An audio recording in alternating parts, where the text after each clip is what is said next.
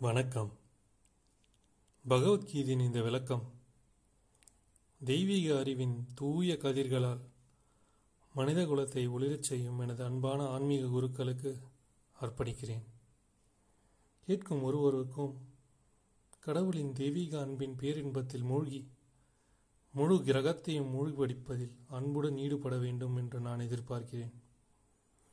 பகவத்கீதையின் இந்த வர்ணனை இந்தியா மற்றும் உலகமெங்கும் வேதங்களின் அறிவை பிரசங்கிக்க அவர் எனக்கு வழங்கிய ஒரு அரிய வாய்ப்பாக நான் கருதுகிறேன்.